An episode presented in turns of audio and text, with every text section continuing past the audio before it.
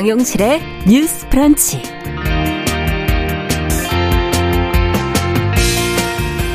안녕하십니까 정용실입니다. 어, 대통령 임기가 5년, 공공기관장의 임기는 3년. 어, 임기가 이렇게 맞아 돌아가지 않으면서 정권이 교체될 때마다 기관장 거취 관련 잡음이 불거지는 모습 많이들 보셨을 텐데요. 자 이번 정부에 들어서도 마찬가지지요. 어, 이 알박기 논란이라든가 정치권의 노골적인 사퇴 압박 또 표적 감사 의혹까지 무척 시끄러운데요. 자, 불필요한 소모전을 좀 끝내기 위해서 여야가 머리를 맞대기로 했습니다. 그간에 벌어져 온 문제들을 좀 되짚어 보고요. 그 해결책도 함께 생각을 해보겠습니다.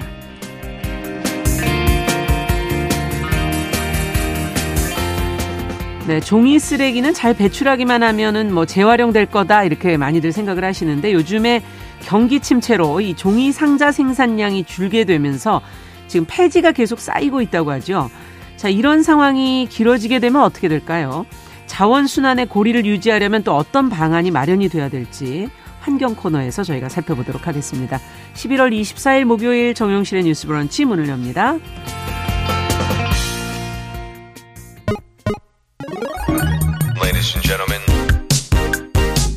새로운 시각으로 세상을 봅니다.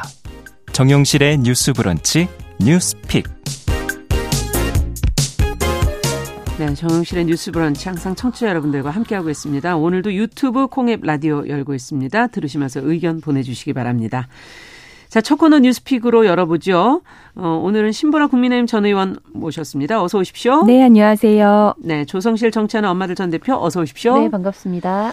자, 앞서 말씀드린 내용부터 오늘은 좀 다뤄보도록 하죠. 어, 윤석열 대통령 취임 이후에 뭐 지난 정권에서 임명된 기관장들 거취 문제 어, 계속 좀 어, 설왕설래 얘기가 많았는데 대통령과 공공기관장의 임기가 맞지 않기 때문이다. 이런 지적이 이제 그 전부터도 계속 있었고요. 여야가 이제 이 문제를 좀 해결해 보기 위해서 논의를 하기로 했다. 어, 어떻게 하기로 한 것인지 관련된 내용을 먼저 좀 들여다보면서 같이 고민해 보겠습니다. 신보라 의원께서 정리 좀 해주세요. 네, 어제였는데요. 국민의힘 주호영, 그다음에 민주당 박홍근 원내대표가 네. 국회에서 네. 공동 기자회견을 열었습니다. 핵심 내용은 대통령 임기 종료 시에 음. 공공기관장 등의 임기를 일치시키는 내용의 법률안 처리를 위해서 정책협의회를 구성하기로 했다는 건데요. 네. 이를 위해서 양당 정책위 의장, 원내수석 부대표, 그리고 국회 행정안전위원회 간사 등 총 3인식으로 음. 구성을 해서 운영을 하기로 했습니다. 네. 대통령과 공공기관장 임기 일치제는 행정부가 바뀌면 기존 정부 때 임명된 기관장들은 자리에서 물러나고 음. 새 정부의 정치 철학에 맞춰서 새로운 기관장들이 업무를 진행시키도록 하자는 취지인데요. 네. 지금 공공기관장 임기는 3년이고 대통령 임기는 5년이기 그렇죠. 때문에 임기 불일치로 인해서 정권 교체기마다 알백 알박기 인사 논쟁이 어, 거듭이 되고 음.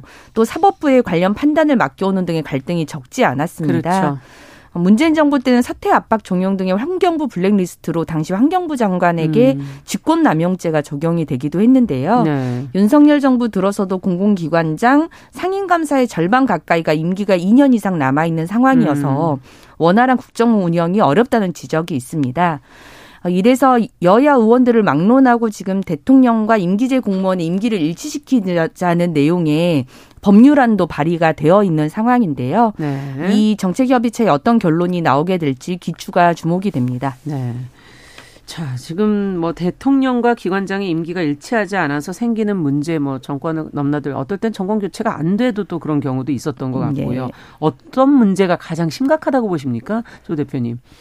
네, 결국에 이번 문재인 정권 이후에 윤석열 정권으로 일어서 일어, 넘어서면서만 생긴 문제는 아니거든요. 예. 앞서 진행자님께서 얘기해 주신 것처럼 뭐 예를 들면 이명박 정권에서 박근혜 정권으로 그렇죠. 넘어간다든지 이런 당시에도 결국에 사실상의 역관주의처럼 음. 우리나라의 공공기관장 임명들이 이루어지고 있기 때문에 그 가운데 대선에서 혁혁한 공을 세웠거나 음. 혹은 대통령의 측근으로 분류되는 사람들이 공공기관장으로 임명되기 위해서 대기하고 하고 있어서 네. 사실 그 전에 임기를 남겨두고 전 정권에서 임명한 사람들과의 알력 다툼이나 그렇죠. 암묵적인 네. 이제 사태 종용들이 굉장히 많이 있어 왔습니다. 음. 네, 이거를 좀 풀기 위해서 저는 우리 현실과 법과의 그런 간극을 음. 좀 인정할 필요가 있다라고 생각을 하는데요. 네.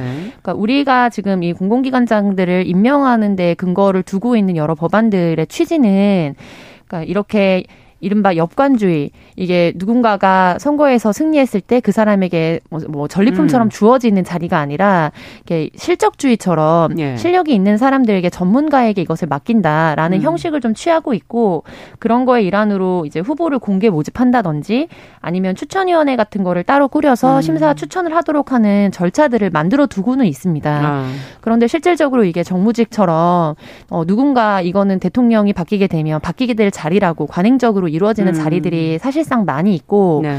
그래서 근데 이게 한두 자리가 아니잖아요. 장관 네. 같은 경우에는 우리가 뭐 손으로 셀 수 있는 정도지만 그렇죠. 그게 아니라 공공기관장까지 가면 뭐 굉장히 뭐백 단위를 몇백 그렇죠. 단위를 넘어서기 네. 때문에 이 부분에 있어서 어디까지가 대통령의 권한이 미치는 건지에 대해서도 사실 완전히 규정하기가 좀 어려운 상황이에요. 뭐 할수록 더 어... 사각지대에서 그렇죠. 일어나는 일들이 많죠. 그래서 일, 이른바 네. 뭐 뭐 굳이 뭐 자극적으로 표현하자면 사실상의 암투 같은 형식으로 음. 많이 진행이 되고 그래서 지금 이번에 양당의 원내대표들이 모여서 이것을 위한 대책을 논의하기로 한 것은 저는 뭐 방향성 자체는 긍정적이라고 음. 봅니다만 그러니까 교섭단체가 지금 현재 양당이기 때문에 양당이 진행을 하는 데 있어서 법적인 문제는 사실 없을 수 있거든요. 예. 그런데 저는 이런 중요한 사안을 정의하는 데 있어서는 음. 온라인 소수 정당들도 참여할 필요가 있다고 아, 생각을 합니다. 그러네요. 왜냐하면 음. 이게 결국에 두 당 중에 한 당이 집권 정당이 될 것이기 때문에 우리끼리 한다. 네, 우리끼리 우리끼리 나누는 것에 있어서 문제가 되니까 이거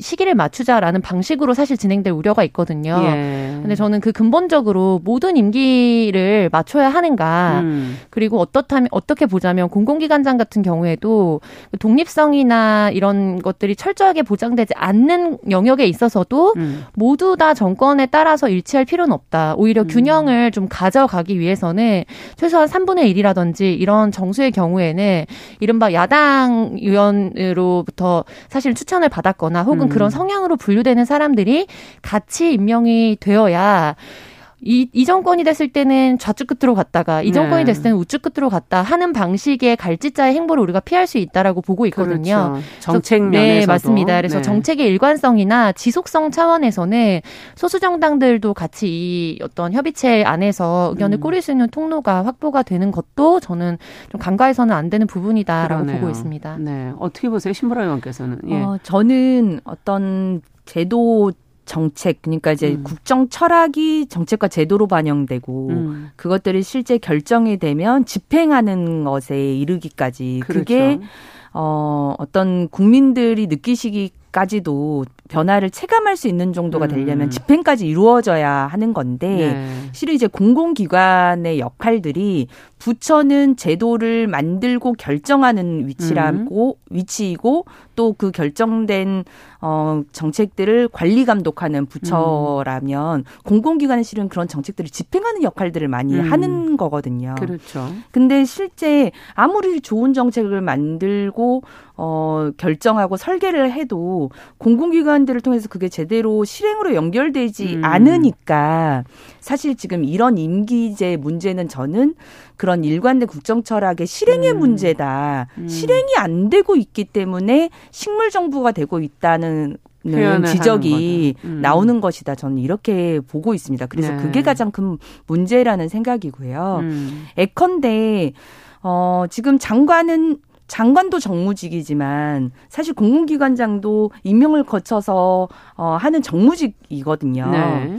근데 장관 인사, 인사청문회를 거쳐서 국정 철학을 을, 어, 이행하는 음. 어, 그렇게 그런 위치로 가게 되는데 그런 장관의 어떤 환경 정책, 음. 부동산 정책이 그럼 음. 새롭게 바뀌잖아요. 국정 그렇죠. 철학이 변하기 네. 때문에. 근데 실은 이 부동산 정책은 새롭게 바뀌었는데 네. 어, 그 부동산 정책의 공급 부분을 담당하는 음. LH 사장은 그대로다. 음. 그게 전임 정부다. 에컨대 문재인 정부의 어, 부동산 정책과 아. 윤석열 정부의 부동산 정책은 실은 거의 완전히 다르다라고 네. 볼 정도인데 그 LH 사장이 그대로면 집행 단계에서는 불응이 음. 생길 수밖에 없거든요. 음. 전 그런 불일치를 좀 극복하자는 차원에서라도 음. 어, 대통령과 기관장의 임기는 일치시켜야 되는 것이 맞지 않겠냐 음. 이렇게 보고 있습니다. 네.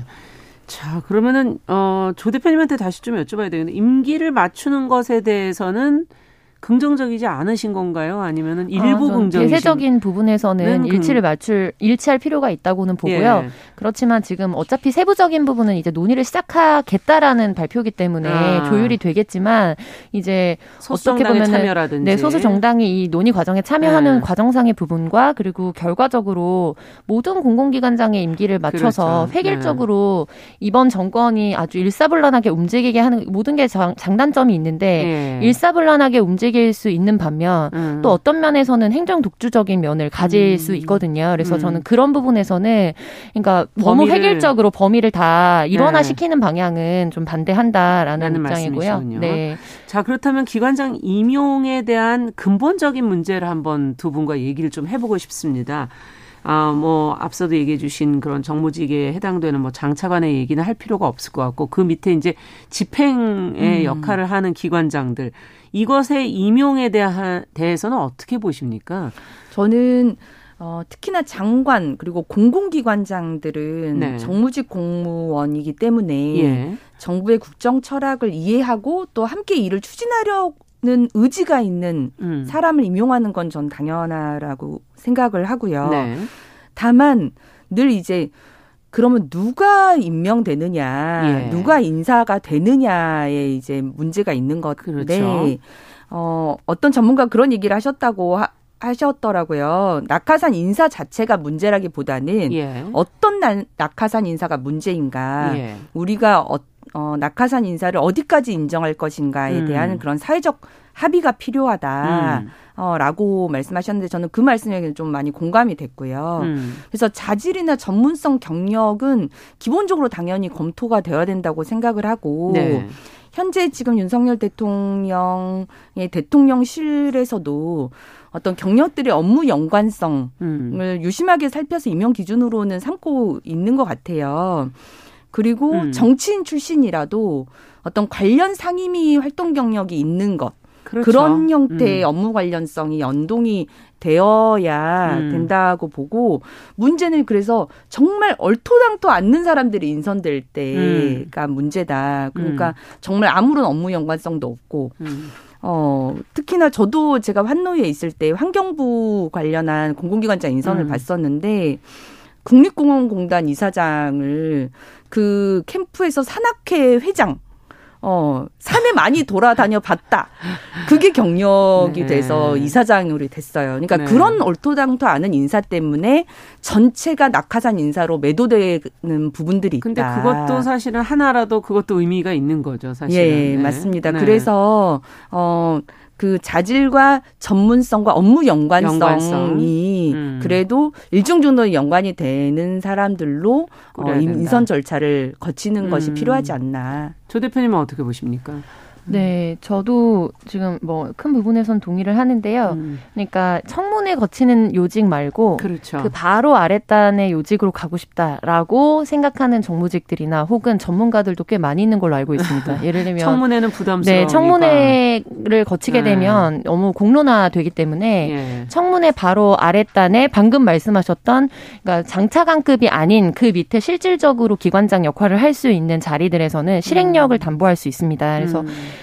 어, 이 부분에서 오히려 더 엽관주의적인 인사 배치들이 많이 된다고 보고요. 그런 부분에서 저는 이번에 한국판 플럼북을 발간하자라는 취지의 입법안이 음. 올라왔었는데 전문가들이 지금 얘기하고 계시는 거죠. 플럼북. 그리고 입법안도 올라온 걸로 알고 좀 있습니다. 설명을 해주고 가시겠어요? 네, 플럼북. 그래서 이 플럼북이라는 거는 미국에서 좀 진행되고 있는 건데요. 네. 대통령의 정권이 교체됐을 때 대통령의 임기와 함께 새롭게 임명되거나 대통령이 임명권에 영향을 미칠 수 있는 네. 어, 그 직이 어디 어디 총 몇 개이고 그 경우에 이번에 누가 임명이 됐고 네. 예를 들면 공개 채용 방식인지 임명 방식인지 방식이 어떻고 어. 임기 기간이 언제까지 되는지 등에 대해서 이거를 미국 같은 경우에는 4년에 한 번씩 발간하는 걸로 알고 있는데 남기는 거군요. 공개를 하고 역사적으로 남기는 네. 겁니다. 그래서 한국판으로 하게 됐을 때는 이걸 실시간으로 업데이트 할 수 있도록 그래서 인터넷판으로 네, 네, 그래서 이제 실시간으로 변화가 생겼을 때 그 부분에 대해서 누가 요직에서 역할을 하고 있는지 음. 국민들이 충분히 알고, 알고 평가할 수 있도록 발간을 하자는 아. 거고요. 저는 그 부분에 대해서 행정적인 뭐 여력이 조금 더 필요하긴 하겠지만 충분히 의미는 있을 것이라고 보고 다만 이게 막 수백 짜리가 되면은 결국에 이게 진짜로 관련해 가지고 시민 운동을 하거나 음. 문제 제기를 하는 시민들이 아닌 경우에는 이게 있으나 마나 하게 사람들한테 많이 알려지지 않는 경우들도 많습니다. 이제 음. 기사화되지 않으면 그래서 그것과 함께 저는 보완돼야 되는 부분이 어떤 전문성이나 직무 연관성이 있는 사람을 그 자리에 추천할 것인가에 대한 기준도 굉장히 중요하다. 네, 그럼 추천도 기록을 하자. 네, 그래서 과정상으로는 사실 뭐 추천위원회가 있지만, 음. 그러니까 뭐 많은 분들이 아시다시피 결과적으로 추천의 기준 여기에 임명할 수 있는 최소한의 기준을 굉장히 낮게 잡음으로 인해서 방금 말씀하셨던 법률상으로나 뭔가 행정 규칙상으로 문제는 안 되는데 국민들의 눈높이에서 봤을 때 직무적 합성이나 음. 전문성을 가, 졌다고 보기 어려운 인사들이 이제 요직에 앉게 되는 경우들이 많이 있거든요. 음. 그래서 이런 부분들에 대해서 결과적으로 이 전문가라는 게 반드시 그 분야에서 학위를 따는 것만이 전문가는 아니라고 저는 보거든요. 그래서 네. 현장 전문가와 그다음에 학술적인 부분에 대해서 연구를 해왔던 그렇죠. 전문가들을 균형 있게 배치하되 직무 연관성 부분에 있어서는 최저선을 명확하게 이제 기술을 하고 음. 그 부분에 있어서 누가 계속해서 로테이션을 하고 있는지에 대해서 국민 들이 충분히 볼 수 있도록 알 권리를 보장하는 차원에서의 아. 임명도 굉장히 중요하다고 보고 있습니다. 일단 국민들이 눈으로 한눈에 파악할 수 있는 그런 네, 일일이 요구하지 않아도 예. 공개된 자료로 지금 7733번님께서는 공공기관장을 정치와 연관 짓는 것 자체가 잘못된 거 아니냐라는 근본적인 지금 문제 제기를 또 해주셨고요. 어, 전문가들 그냥 모집해 임명하면 정치권 바뀌어도 문제없이 진행이 되는데, 어, 기, 이렇게 기, 어, 임명되신 분들, 문제가 있게 임명된 분들의 기관장 아래 직원들 피곤하다는 지금 그런 보내주셨고, 전문가 채용을 원한다 이렇게 적어주셨고, 여진호님께서는 전문성 없는 분들이 기관장이 되면 될 일이 안 되고, 업무 파악 3년간 하다 보면 임기 종료다. 이런 얘기들도 해주셨어요. 자, 근본적인 부분도 한 말씀씩은 좀 해주셔야 될 것 같은데, 지금 정치와 연관 짓는 것 자체가 문제다 이렇게 보는 거에 대해서는 어떻게 보십니까? 그러니까 음. 이게 정치라고 하는 부분에 음. 대한 음. 이제 판단이 조금 애매하긴 한데요. 네. 어쨌든 대통령도 하나의 국정 철학을 가지고 국민께 음. 홍보하고 그걸 통해서 선택의 과정, 투표를 통해서 선택을 과정을 밟잖아요. 네. 그럼 그 대통령이 당시 공약했던 이제 국정 철학을 음. 정책의 형태로 반영하기 때문에 음. 그러한 과정도 넓게 보면 정치지만 음. 또 정책의 영역이기도 하다라고 네. 하는 거고 다만 그냥 어 선거에 기여했다는 이유만으로 그렇죠. 직무 관련성이 없는 사람 을 뭐 인사한다라고 음. 하는 부분에서는 그걸 그냥 정치행위로 어 본다면 이런 행위는 조금 바람직하지는 있다. 않다 이렇게 네. 보고 다만 지금도 알리오라고 하는 공공기관 이제 시스템이 네. 있어요. 네. 거기에 보시면 플럼북은 이제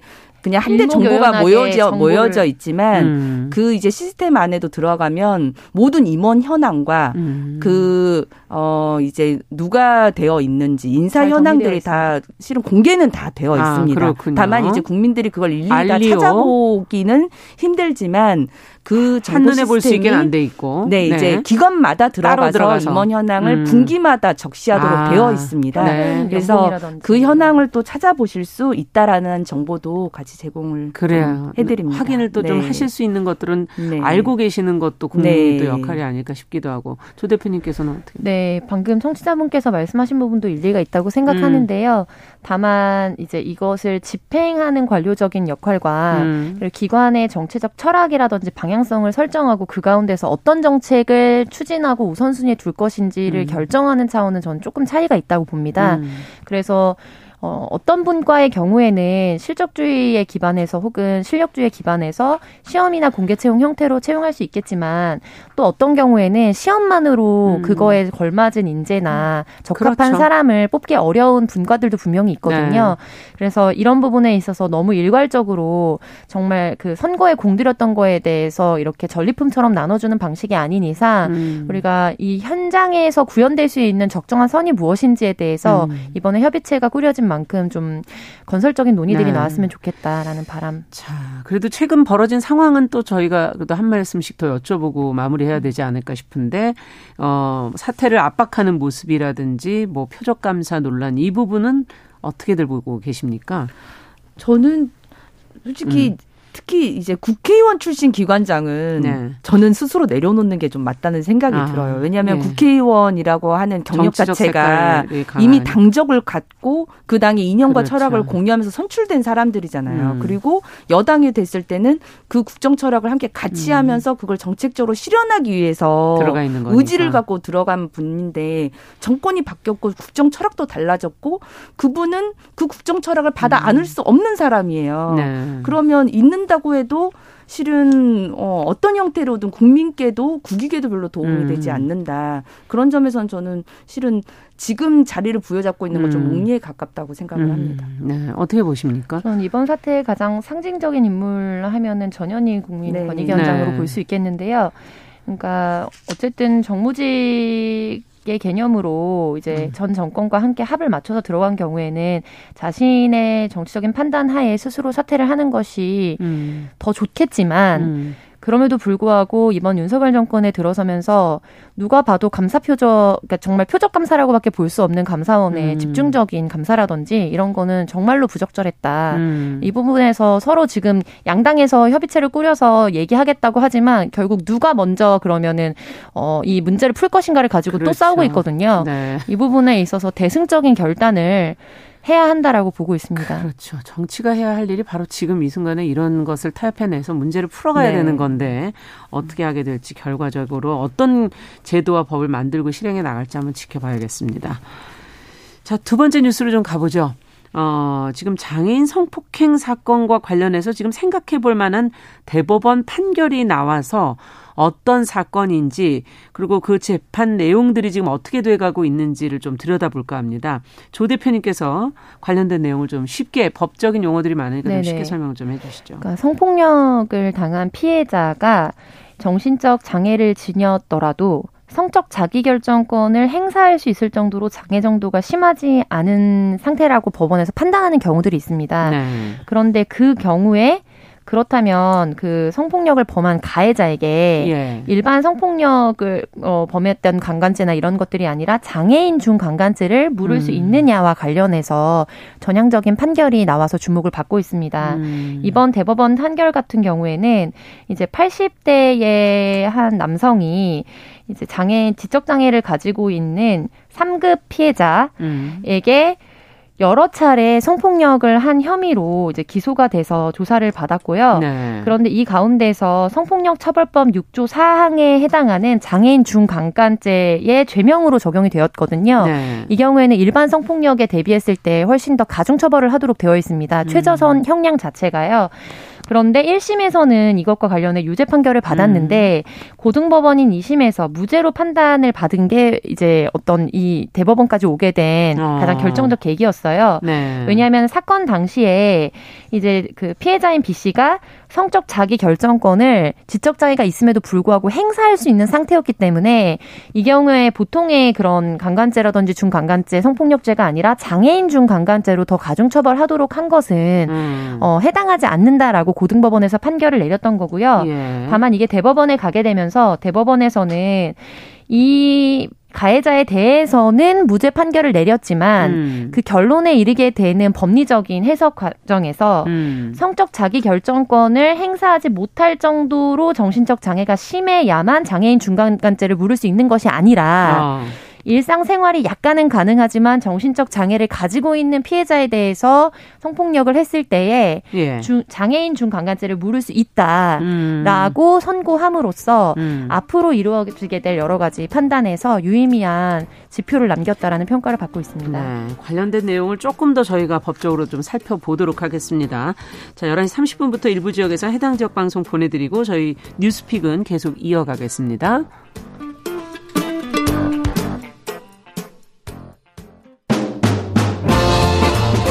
여러분은 지금 KBS 1라디오 정용실의 뉴스 브런치와 함께하고 계십니다.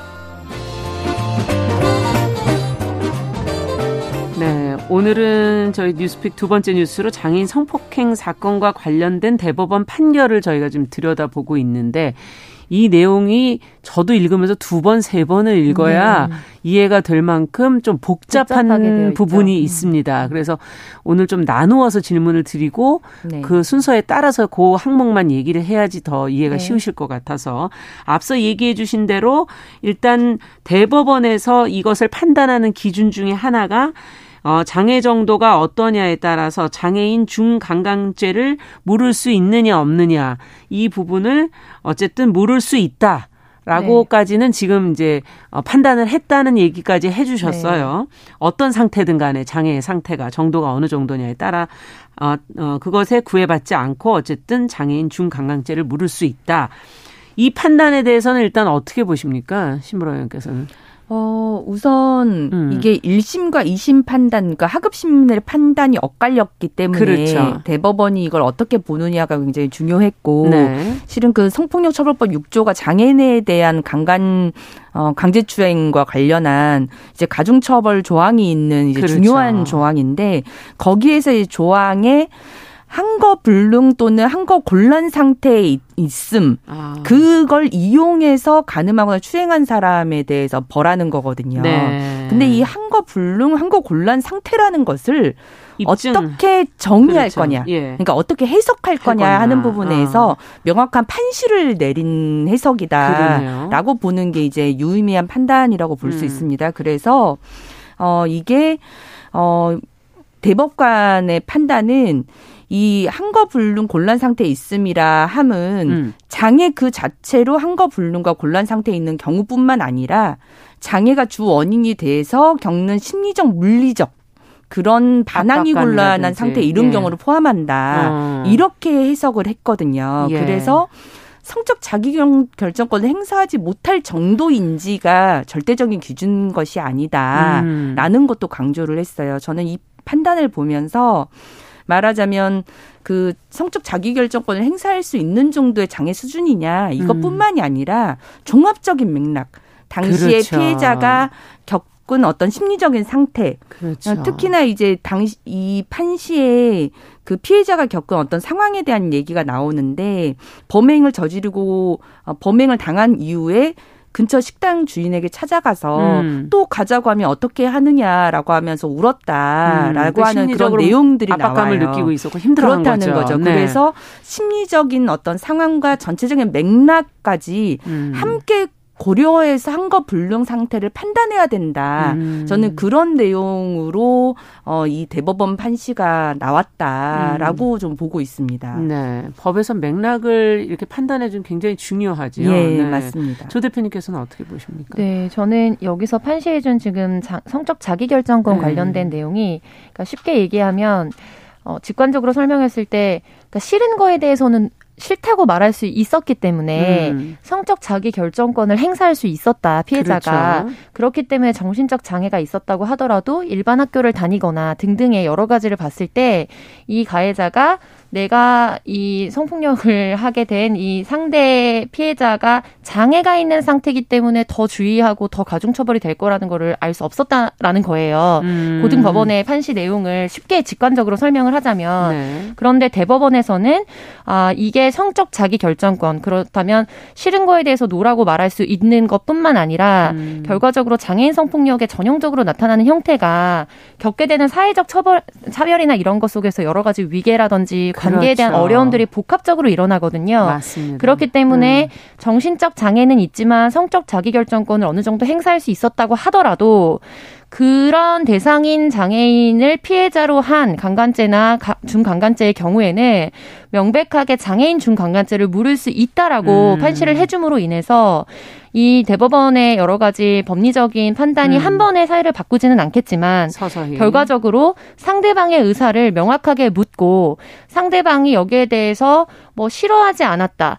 혹은 뭐 노라고 말하지 않았다라는 것이 음. 성폭력을 결정짓거나 이건 성폭력이 아니라라고 항변할 수 없도록 하는 데 있어서 굉장히 진일보한 음. 판단이었다고 보고 있습니다. 그럼에도. 불구하고 지금 이제 어, 죄를 그럼 물으면 되는데 저는 그래서 유죄가 나오는 줄 알았는데 또 어, 무죄라는 판단이 나왔단 말이에요. 저희가 이, 이 부분 때문에 굉장히 혼란스러웠었는데 네, 그 무죄 이유는 고령인 가해자가 이런 피해자의 상태를 인식하지 못했을 수도 있다. 이 부분의 가능성을 참작했다. 이 부분은 어떻게 보십니까? 저는 여기가 이해가 좀 잘 안 되더라고요. 네, 이게 대법원의 지금 음. 이제 그 판결 결과 내용으로만 봤을 때는 어 실은 전체적인 맥락으로 저희가 이제 고려할 예. 수는 없는 상황이긴 한데 근데 이제 내용 설명한 걸로 보면 어, 가해자 피해자의 평소 관계가 있었기 때문에 네. 전체적인 맥락을 고려했을 때 피해자가 그런 거부 의사 를 잘 표현을 할 수 없는 음. 그런 한거 불능이나 또는 곤란 상태에 있 있다는 것을 인식하지 못했을 수 있다. 음. 이제 그런 점에서 이제 무죄를 어 판시했다고 하더라고요. 예. 그러니까 평소 잘 알고 지냈고 음. 용돈이나 먹을 것 등도 주고 범행 뒤에도 먹을 것이나 돈을 준 사실들이 있, 있어서 어, 가해자가 그 한글불능 상태임을 인지하지 못했을 수 있다. 뭐 이렇게 봤다 하더라고요. 음, 여기가 좀 이해는 저도 아직까지도 잘 안 되는데. 네. 예. 네, 아마도 이것이 장애인 중 강간죄에 해당하는지 음. 보통 기소가 됐을 때 거기에 대해서 기소된 조항에 대해서 판단을 내리도록 하고 있기 때문에 음. 이 경우에 있어서 이것이 성폭력이거나 중강간에 해당한다고 하더라도 이 가해자가 상대 피해자가 그러한 상태였음을 인식할 수는 없었을 것이다. 음. 그렇기 때문에 이 조항에 있어서는 무죄라는 판시를 한 것으로 저는 이해를 했거든요. 그래서 네. 아마 조항이 바뀌어서 기소되게 된다면 조금 더 결과는 달라질 수 있지 않을까라고 생각을 음. 하고 다만 이 부분에 있어서 저는 지금 나온 보도 상황으로 봤을 때는 이제 이런 부분에서 많이 가해자에 대해서 여러 가지 음. 참작을 하는 부분에 있어서는 우리 사회가 바뀌어야 하는 부분이 있다고 보고 있습니다. 그러네요. 네. 자, 오늘 저희가 장애인 대상의 성범죄 관련된 얘기를 어, 했는데요. 여기까지 말씀을 듣도록 하겠습니다. 앞으로도 조금 더 어, 법원의 판결의 내용들이나 어, 인식들이 조금씩 변화하는 모습들을 좀 보고 싶네요. 자, 뉴스픽 조성실 정치하는 엄마들 전 대표, 신보라 국민의힘 전 의원 두 분과 함께 이야기 나눠봤습니다. 감사합니다. 네, 감사합니다. 남성의 입장에서 여성의 입장을 이해하는 그래서 사실 이 역지사지의 태도가 한국 사회로 지금 필요한 것이 아닌가. 그 어떤 사람들은 삼루에서 태어났으면서 자신이 삼루타를 친 것처럼 생각하며 살아간다라는 음. 말이 있어요. 해충이다, 이충이다 이거는 네. 순전히 사람의 아. 그 잣대로 이야기를 하는 거예요. 음. 곤충이 우리 사람보다 몇 억 년 먼저 지구에 나왔거든요. 세상을 보는 따뜻한 시선. 정용실의 뉴스 브런치. 네, 정용실의 뉴스 브런치 듣고 계신 지금 시각 11시 38분입니다. 필환경 시대를 맞아서 저희가 기후변화의 심각성을 되새기고 환경 이슈 살펴보고 있습니다. 어, 환경하자 서울 환경연합의 김자연 활동가 지금 전화 연결돼 있습니다. 안녕하세요. 네, 안녕하세요. 네, 오늘은 이제 폐지 대란에 대한 이야기를 좀 해보자고 하셨는데 폐지가 너무 많다고요? 네, 맞습니다. 일단 쓰레기를 버릴 곳이 없어서 내 집에 옷장이나 창고에 잘 보관해 두는 상상을 해보시면 생각만 해도 좀 답답하고 지저분한 느낌이 드실 텐데요. 네. 최근 정부에서 쌀도 과일도 아닌 폐지를 무려 19,000톤을 창고에 잘 보관을 해뒀다고 합니다. 폐지는 우리가 분리배출을 하는 택배 박스를 생각하시면 되는데요. 예. 이 폐지에 대한 수요가 줄어서 재고가 계속 쌓이고 있고 이걸 보관할 수밖에 없었다. 이런 조치를 취했다고 합니다. 음. 오늘은 이렇게 코앞으로 다가오고 있는 폐지 대란에 대해서 좀 말씀을 드려볼게요. 아니 왜 보관을 하죠? 이거 처리돼야 되잖아요. 어떻게 원래 처리되는 거죠? 폐지들이?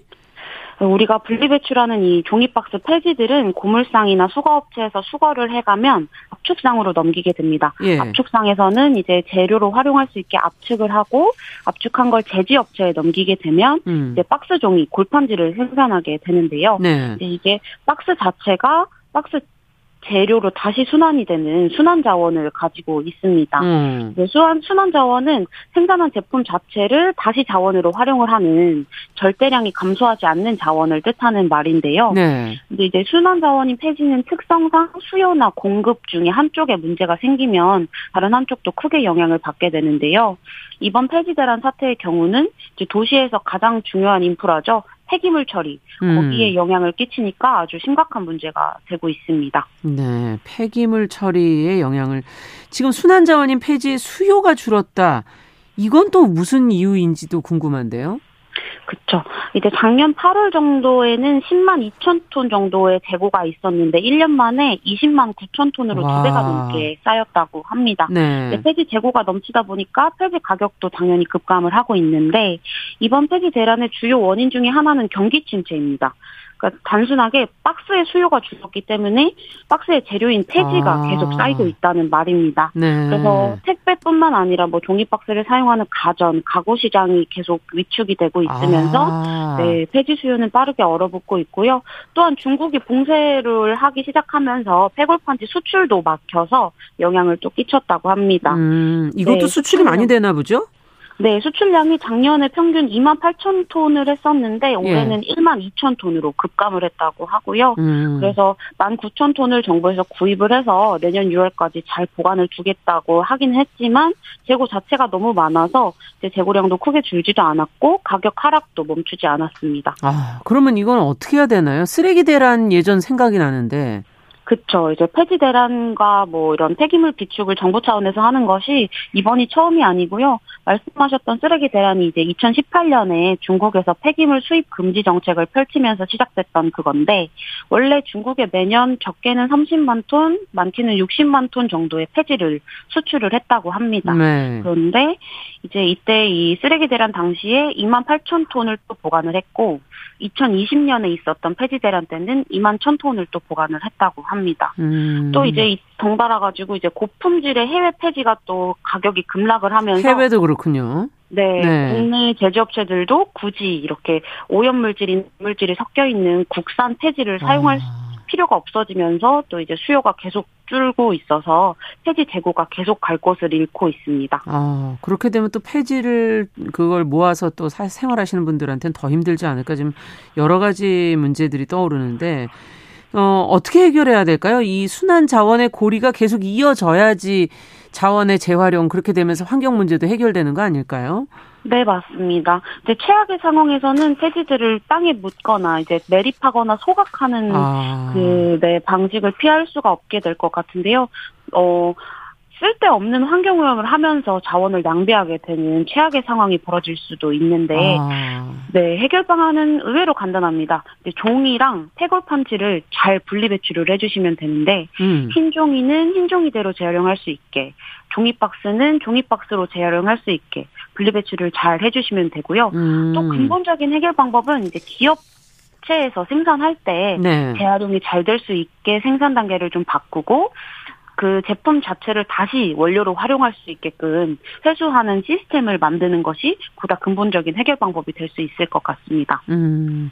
그래서 이제 우리한테 너무들은 너무 소중하잖아요. 그렇죠. 네, 정확한 분리 배출을 또 함께 실천해 주시고 기업 차원에서의 재활용을 책임을 질 수 있게끔 요구하는 목소리를 함께 내어 주시면 좋을 것 같습니다. 네. 이게 또 수거에 가실 때 이걸 따로따로 분류해서 가져가 주셔야 될 텐데 소비자들은 어쨌든 조금 더 분류해서 흰 종이와 골판지를 좀 분류해서 어, 내줬으면 좋겠다라는 의견 얘기해 주셨어요. 자, 환경하자 서울 환경연합 김재현 활동가와 함께했습니다. 말씀 잘 들었습니다. 감사합니다.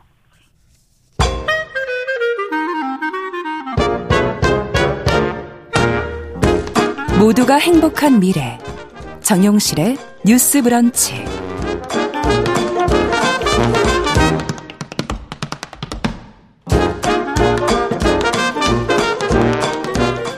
정영실의 뉴스 브런치 듣고 계신 지금 시각 11시 44분입니다.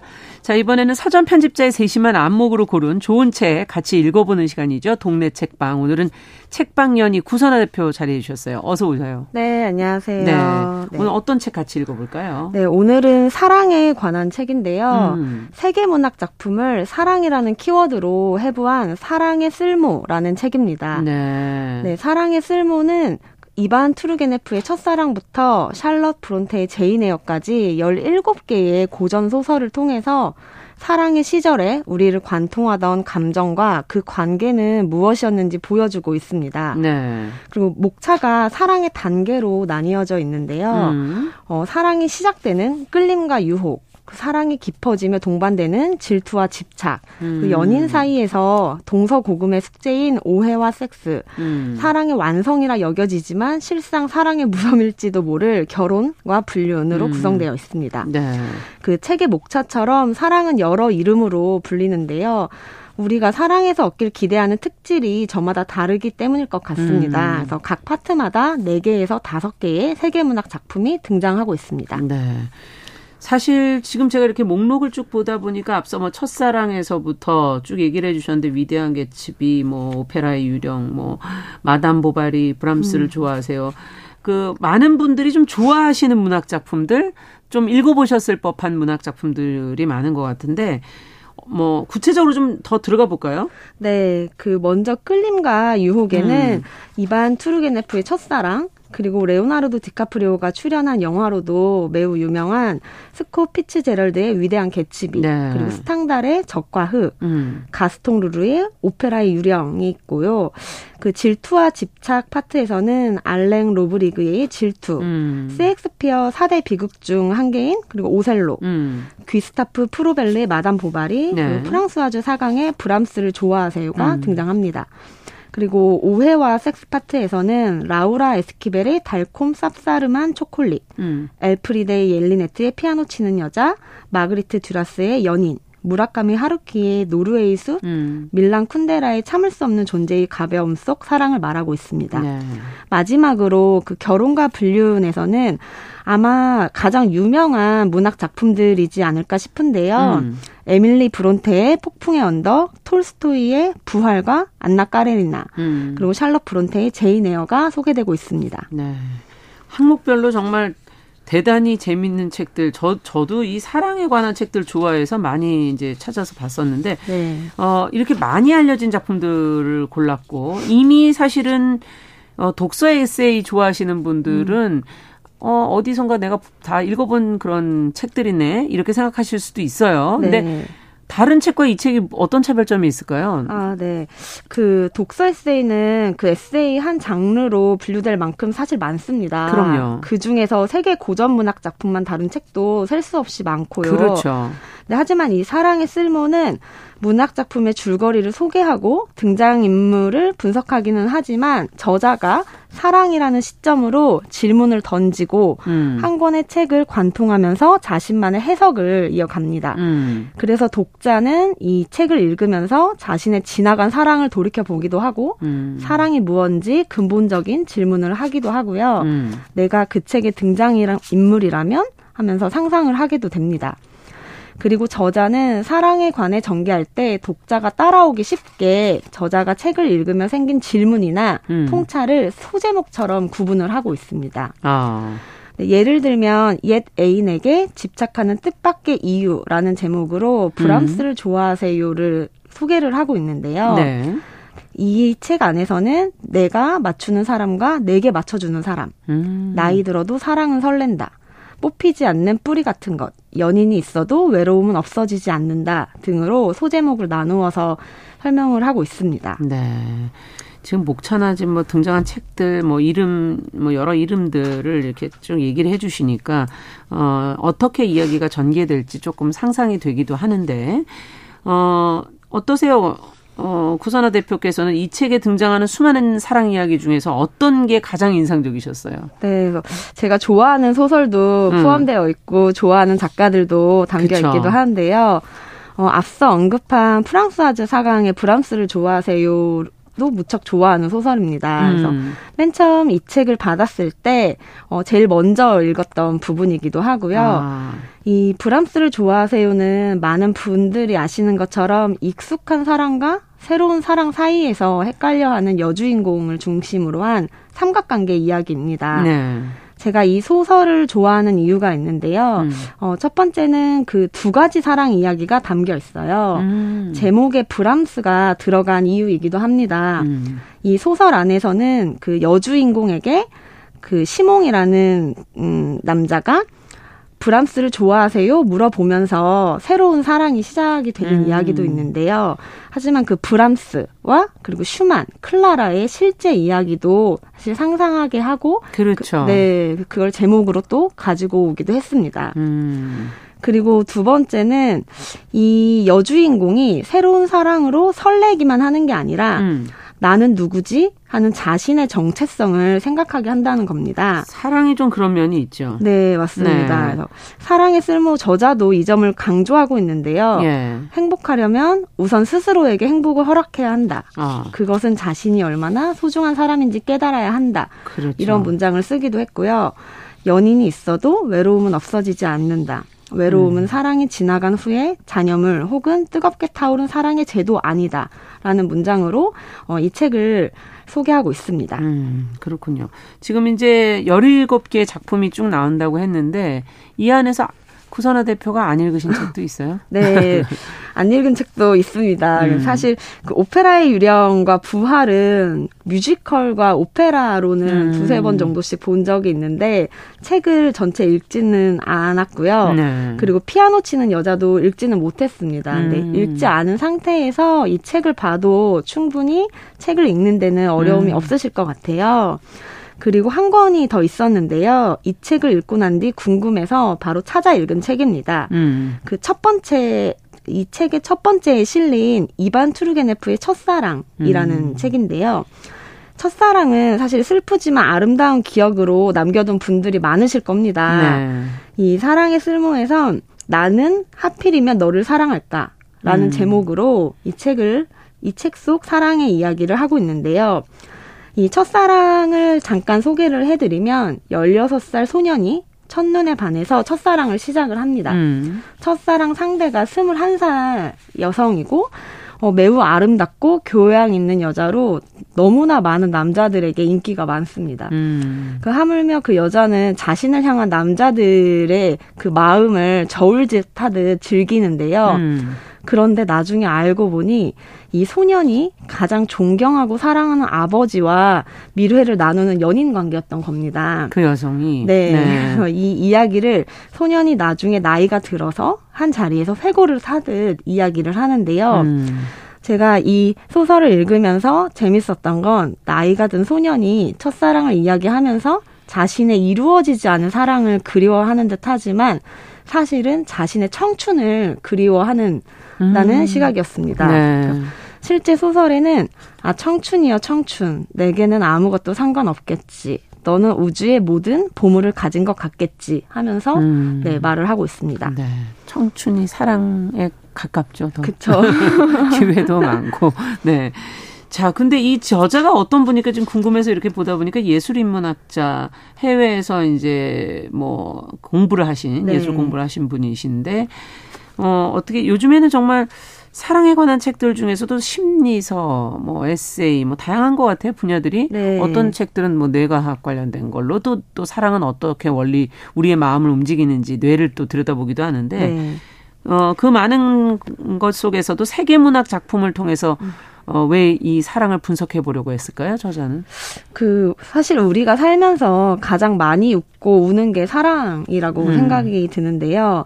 사람을 이해하는 궁극적인 방법이 사랑이라고도 하고요. 그래서 뭐 다른 여러 장르에서도 이 사랑을 중심으로 뭐 책이나 음악, 영화, 드라마도 그렇죠. 예, 음. 나오고 있는 것 같습니다. 그래서 근데 물론 사랑은 그 남녀 간의 사랑뿐 아니라 뭐 부모나 자녀, 형제, 음. 친구, 요즘은 반려동물까지 다양한 관계에서 나타날 수 있는데 네. 아무래도 사랑을 이야기할 땐 가장 먼저 남녀 간의 사랑을 떠올리게 되는 것 같기는 해요. 음. 뭐 보통은 남녀의 사랑으로 다른 관계들이 형성되기 시작하잖아요. 네. 저자는 이 세계 문학 작품으로 사랑을 이야기하는 이유가 문학은 사랑을 만, 말하고 사랑은 또 문학 작품을 낳는다라는 음. 이야기도 하면서 책의 프롤로그에서는 한 여자가 한 남자를 만나 우여곡절 끝에 사랑을 이루는 행복한 이야기와 장애물에 굴복하고 많은 슬픈 이야기 등 시대와 문화는 달라도 소설의 뼈대와 전개는 그다지 다르지 그렇죠. 않다. 음. 네.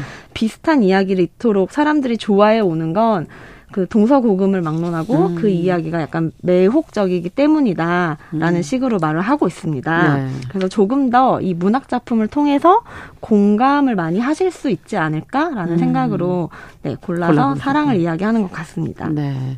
그럼 어떤 책 어떤 분들이 이 책을 읽으시면 도움이 될까요? 네. 음. 그뭐 우리 모두가 음. 사랑하고 이별하고 다시 사랑을 하면서 살아가잖아요. 그렇죠. 그래서 그 사랑의 과정 안에 놓이신 분들이 읽으셔도 좋고요. 그리고 자신이 누군지 나는 어떻게 살아가야 하는지 통찰을 얻고 싶은 분들도 약간의 힌트를 음. 얻으실 수 있을 것 같습니다. 그리고 책 속에 등장하는 세계 문학 작품이 어렵다고 느끼셨던 분들도 음. 조금 더 어, 깊이 알고 싶으신 분들도 읽으셔도 좋을 것 같습니다. 음, 알겠습니다. 오늘 책방연이 구선아 대표와 함께 이동섭 작가의 사랑의 쓸모, 우리 사랑을 세계 문학 작품을 통해서 여러의 여러 모습으로 들여다볼 수 있는 책을 같이 읽어봤습니다. 말씀 잘 들었습니다. 감사합니다.